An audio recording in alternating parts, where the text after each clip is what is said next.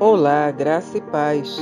Podemos acreditar que tudo que a vida nos oferecerá no futuro é repetir o que fizemos ontem e hoje. Mas se prestarmos atenção, vamos nos dar conta de que nenhum dia é igual ao outro. Cada manhã traz uma bênção escondida, uma bênção que só serve para esse dia e que não se pode guardar nem desaproveitar. Se não usamos este milagre hoje, ele vai se perder. Este milagre está nos detalhes do cotidiano. É preciso viver cada minuto, porque ali encontramos a saída de nossas confusões, a alegria de nossos bons momentos, a pista correta para a decisão que tomaremos.